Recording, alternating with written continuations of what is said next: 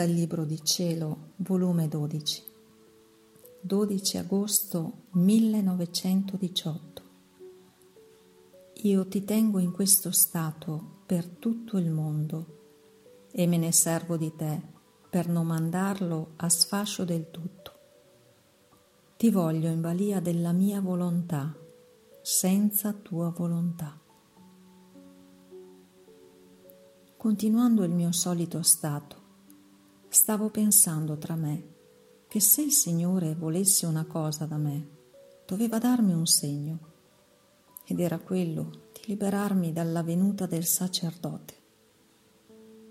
E il benedetto Gesù si è fatto vedere nel mio interno con una palla in mano, come in atto di gettarla a terra, e poi mi ha detto, Figlia mia, questa è la tua passione predominante, che ti liberi dall'impiccio in cui la mia volontà ti ha messo.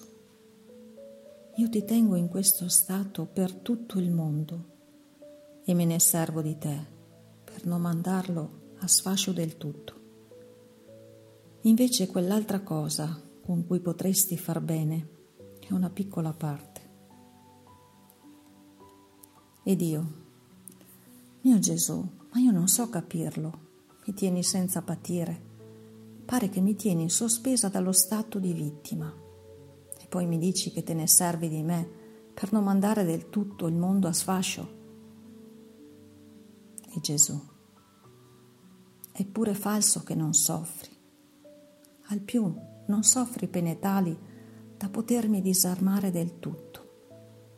E se qualche volta resti sospesa, non c'è la parte tua, il tuo volere. Invece qui entrerebbe la tua volontà.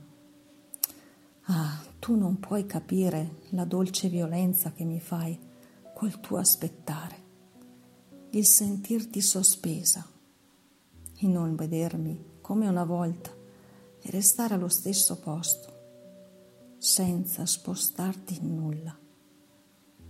E poi Voglio essere libero su di te. Quando mi piace, ti terrò sospesa. Quando non mi piace, ti terrò legata. Ti voglio in balia della mia volontà, senza tua volontà. Se sei contenta così, puoi farla la mia volontà, altrimenti no. Un altro giorno mi sentivo male col continuo rimettere che faccio e stavo dicendo al mio dolce Gesù, Amor mio, ma che ci perdevi col darmi la grazia e non sentire necessità di prendere cibo, tanto che sono costretta a rimetterlo? Lo dico per ubbidire. E il mio amabile Gesù mi ha detto, Figlia mia, che dici? Zitta, zitta non lo dire più. Devi sapere che se tu non avessi bisogno di nulla, io farei morire di fame i popoli, ma avendone tu bisogno, potendo servire alle tue necessità, io, per amor tuo e per cagione tua, do le cose necessarie alle creature. Sicché se ti dessi ascolto vorresti male agli altri Invece, col prendere il cibo e poi rimetterlo, fai bene agli altri ed il tuo patire glorifica me. Di più, quante volte, mentre rimetti, ti vego soffrire, e siccome soffri nella mia volontà, io prendo quel tuo patire, lo moltiplico e lo divido a bene delle creature, e godo, e dico fra me, questo è il pane della figlia mia, che io do a bene dei figli miei.